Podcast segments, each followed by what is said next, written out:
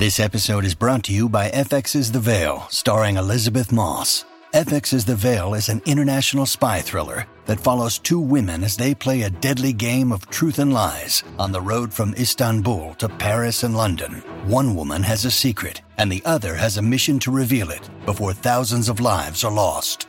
FX's The Veil, now streaming, only on Hulu. 124 was spiteful full of a baby's venom. The women in the house knew it, and so did the children. For years, each put up with the spite in his own way. But by 1873, Sethe and her daughter Denver were its only victims. These are the opening lines to Toni Morrison's 1987 novel, Beloved. So it was disorientation and a kind of telescoping out from this strange address to by the end of that paragraph, you know, the year 1873, um, it, it, it's a way of bringing you telescopically um, into a whole world. And the, the skill of that writing to accomplish that in, you know, just a few sentences, I was hooked. I'm Amy Hungerford. I'm a professor of English and comparative literature at Columbia University and dean of the faculty there as well. This baby is spiteful because she is dead. She was Sethe's daughter, but Sethe killed her years earlier, not out of hate, but out of love. Toni Morrison's story is inspired by the true story of a woman named Margaret Garner. Garner was born into slavery, but escaped with her child when she was 22. When the slave catchers found her, Garner killed her own child rather than have her return to slavery. So when when Sethe makes a choice, that terrible choice um, to take the life of her baby, you feel the way that a whole world has conspired to make that horrific act seem like a choice. Beloved is a story about possession, pain, and the psychological effects of slavery. The magic is much deeper than a genre or a technique. It's um, really the magic of seeing the world in a palimpsest of time with um, connections between human lives and human consciousness that transcends even particular embodiments, particular people. That's the magic that Morrison was creating on the page. Welcome to Writ Large, a podcast about how books change the world. I'm Zachary Davis.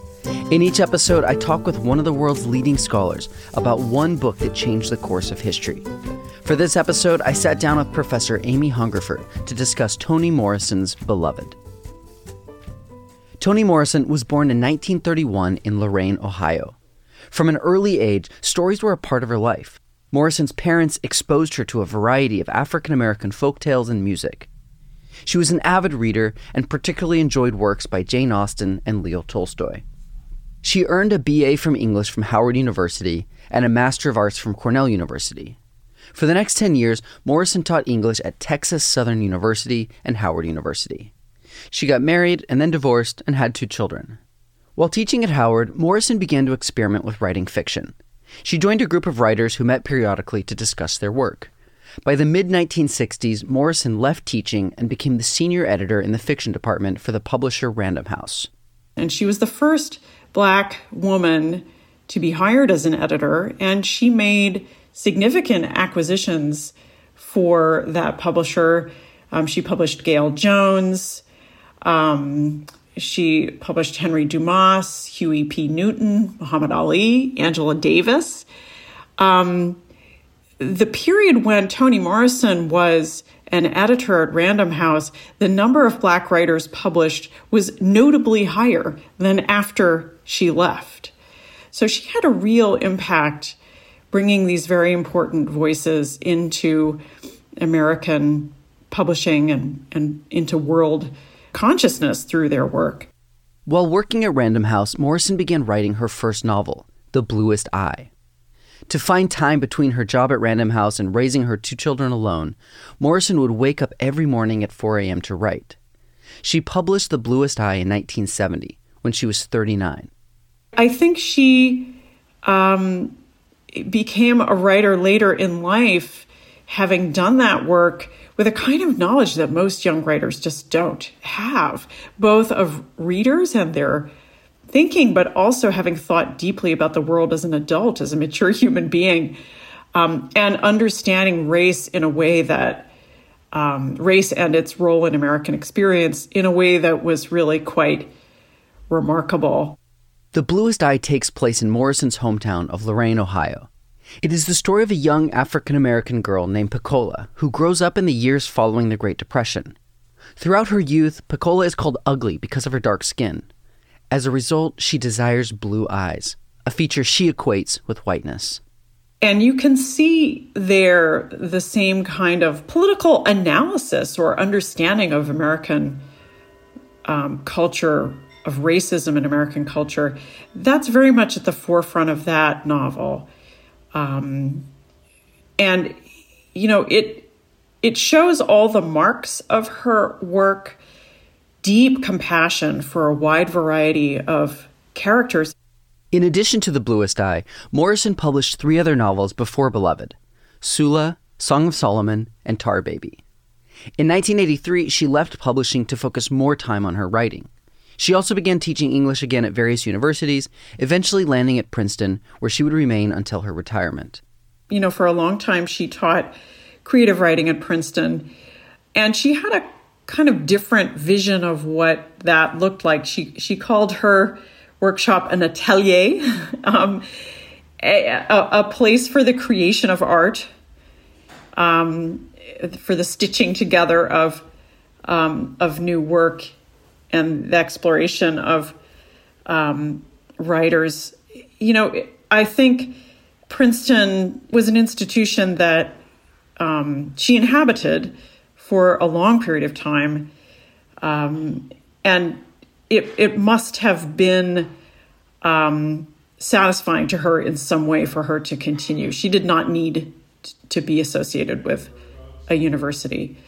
Um, but the the sense of her as um, as a teacher, you can feel it in the writing as well. Morrison wrote Beloved in 1987. It was her fourth novel. Would you mind, for readers who have never read this, to tell us what the story is um, as a whole and kind of how the story proceeds? So, Beloved is a novel that was inspired by a newspaper clipping, and the, the clipping actually itself appears at a certain point in the novel.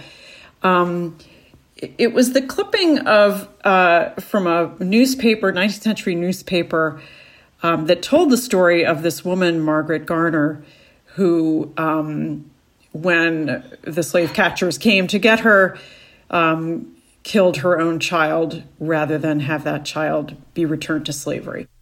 Margaret Garner was born into slavery in Kentucky. In 1856, when she was 22 years old, she escaped with her family and fled north to the free state of Ohio. They found refuge with Garner's uncle. Although Garner and her family members were in a free state, they weren't completely safe. By law, any runaway enslaved person had to be returned to their enslavers. And that's what happened. U.S. Marshals found the Garners, but before they could arrest the family, Margaret Garner killed her two year old daughter Mary with a butcher's knife. She prepared to kill her other children and herself, but she was arrested before she could do so. So Morrison takes this enigmatic scrap of history and she fully embodies this woman whom to whom she gives the name Sethe. Um, and uh, she tries to create the human being that um, that would find herself at that juncture and take that action. Unlike Garner, the main character Sethe and her family were really free. Beloved begins in 1873, and at that point, slavery was abolished in every state. Sethe lives in Cincinnati, Ohio, with her 18 year old daughter, Denver. But then something mysterious happens. A young girl turns up um, and follows Sethe home, essentially, and becomes part of her family. And Sethe calls her beloved, or she calls herself beloved, and Sethe um, accepts that name.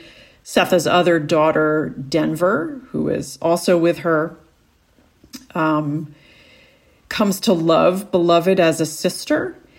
And then it turns out that Beloved, this, you know, young girl, foundling, seems to know things about Sethe, about her history. She has a very odd way of talking, as if she were somehow unformed mentally, um, or young, or childlike, even baby like. And so this story unfolds, and um, we learn that Beloved is, is somehow the incarnation of the child that Sethe has killed. Years earlier, Sethe was enslaved at a Kentucky plantation called Sweet Home. As in the real life story of Margaret Garner, Sethe escaped with her family and fled north to Cincinnati. She was discovered by slave catchers, but before they could arrest her, she grabbed her children, ran to the woodshed, and tried to kill all of them instead of having them be returned to slavery. But like Garner, Sethe only managed to kill one of her children, a two year old daughter. The spirit of this daughter has come back and now inhabits Beloved's body. Now, also coming to Sethe's house is a man named Paul D., who was one of the men enslaved at Sweet Home, the plantation where Sethe and her husband and her family were also enslaved. And Paul D comes to find her um, after slavery has ended and wants to to start a life with her.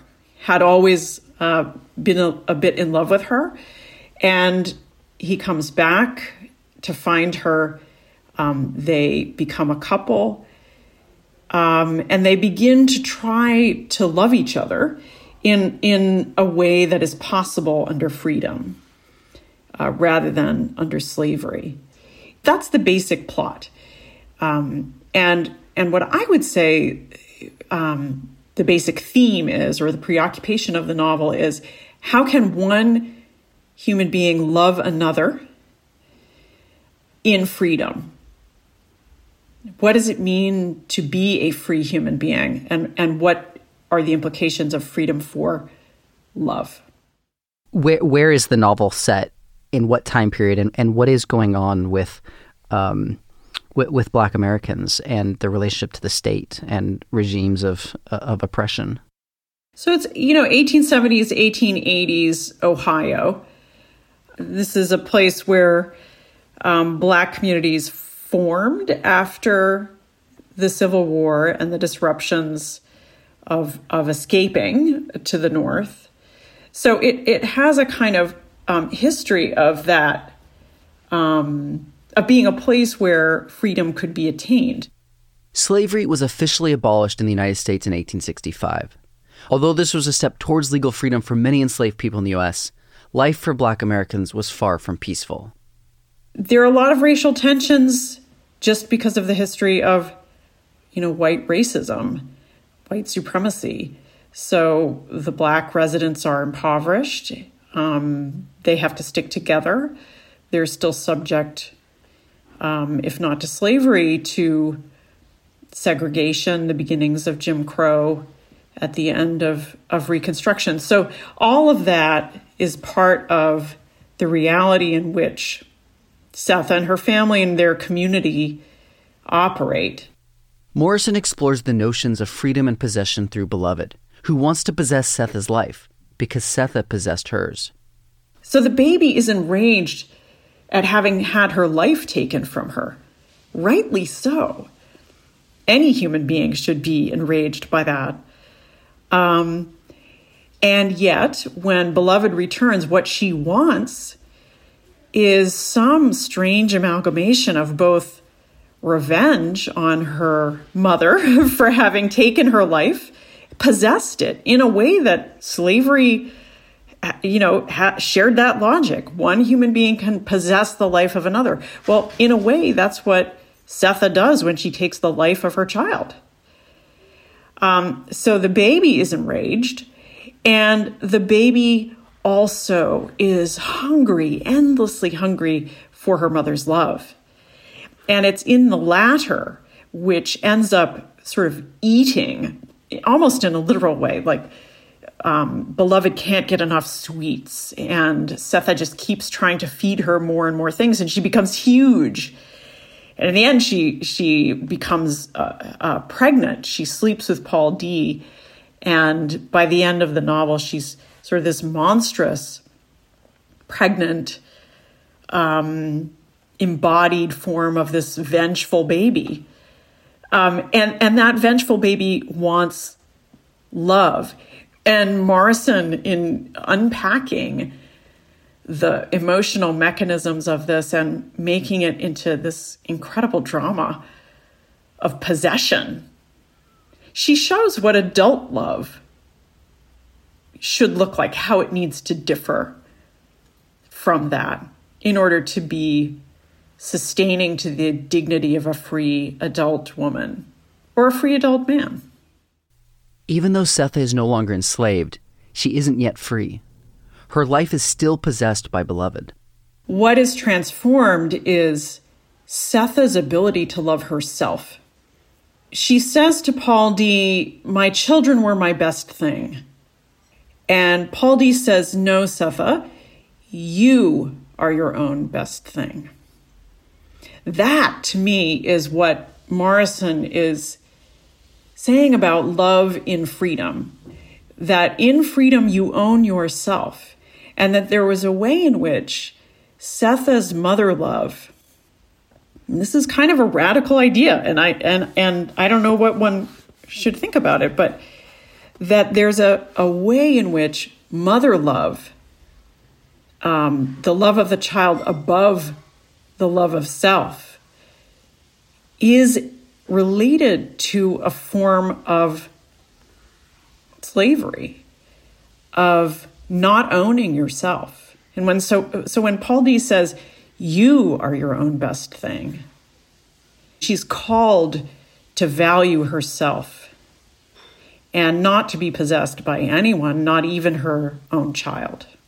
Do you think that beloved does come to that state? Does she does she develop the kind of self love and and I guess healthy relationships with others that you know that that, that Morrison seems to be interested in? no, she does not.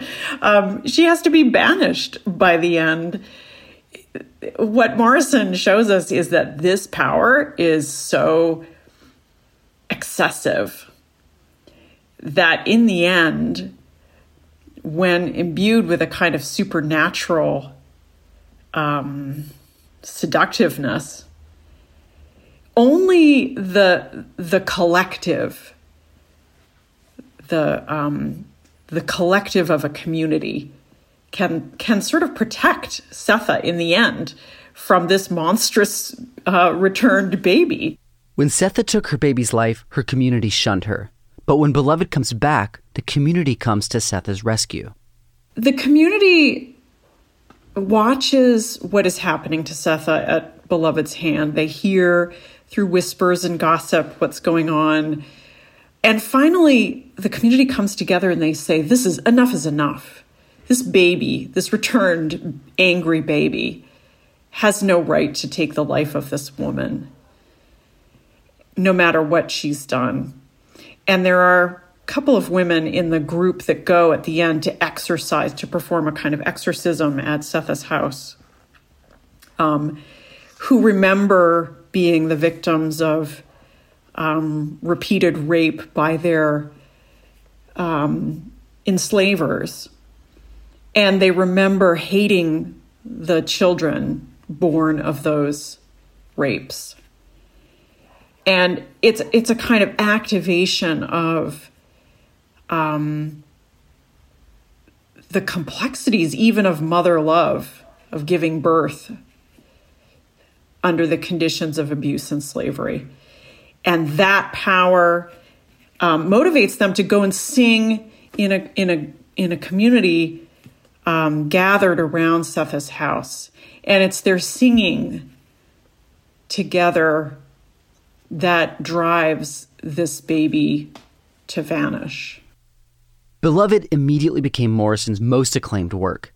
In 1987, it was nominated for the National Book Award, and in 1988, it won the Pulitzer Prize in Fiction. It was adapted for film and starred Oprah Winfrey.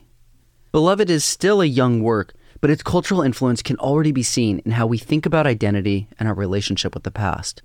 I certainly see the influence of Beloved on um, how writers make free with things like the transmission of memory across time.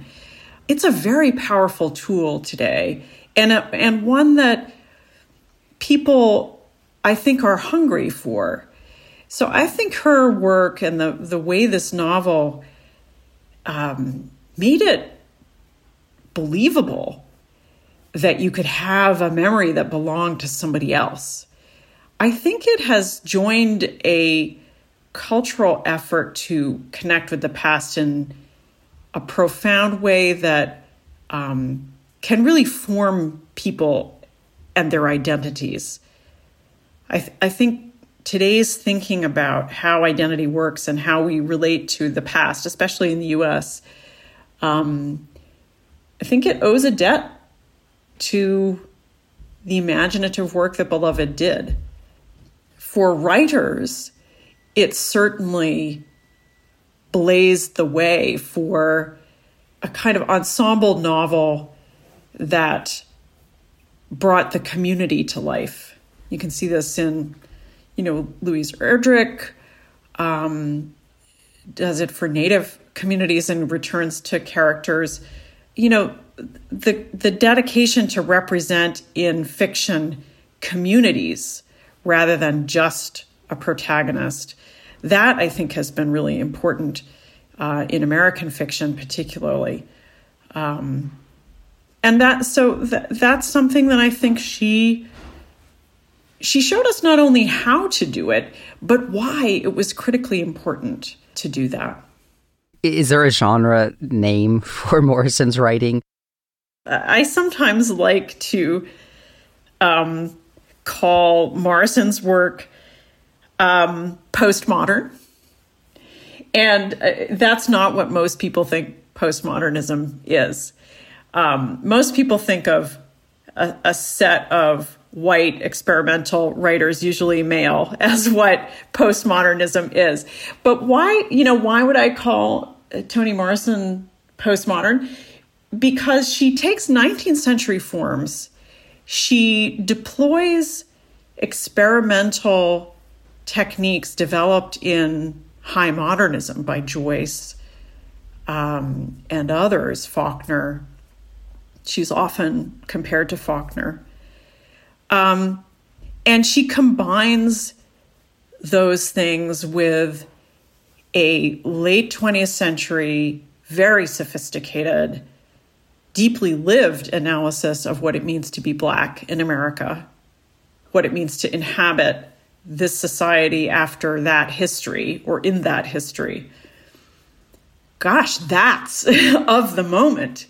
She takes all the resources of two centuries of literary accomplishment in American letters and she turns those to new uses and makes something entirely her own of it to me that's postmodern.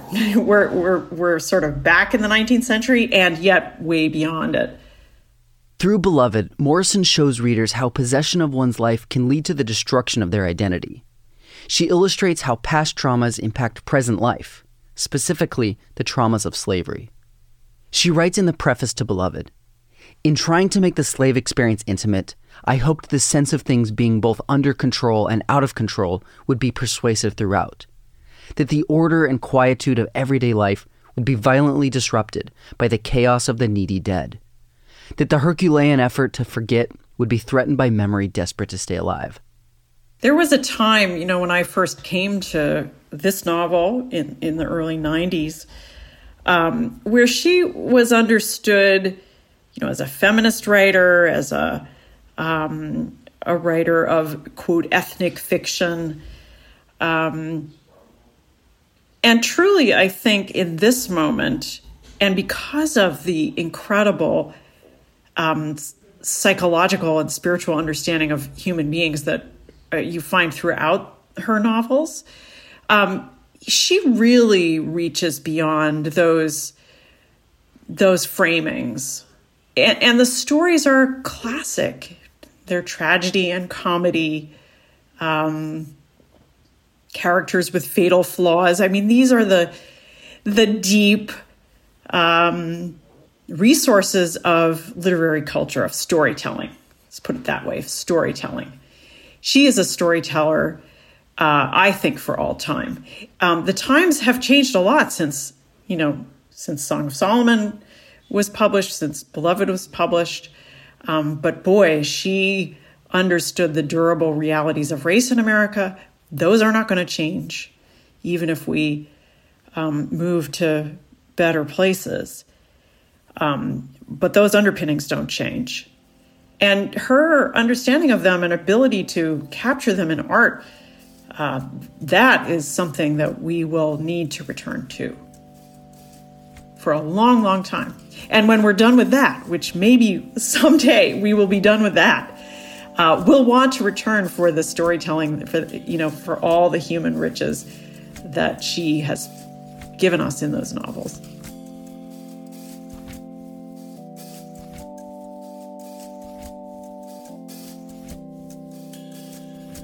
Writ Large is produced by Jack Pombriant, Liza French, and me, Zachary Davis. Script editing is by Galen Beebe. We get help from Farron Dew. Our theme song is by Ian Coss, and our branding is by Dan Pecci.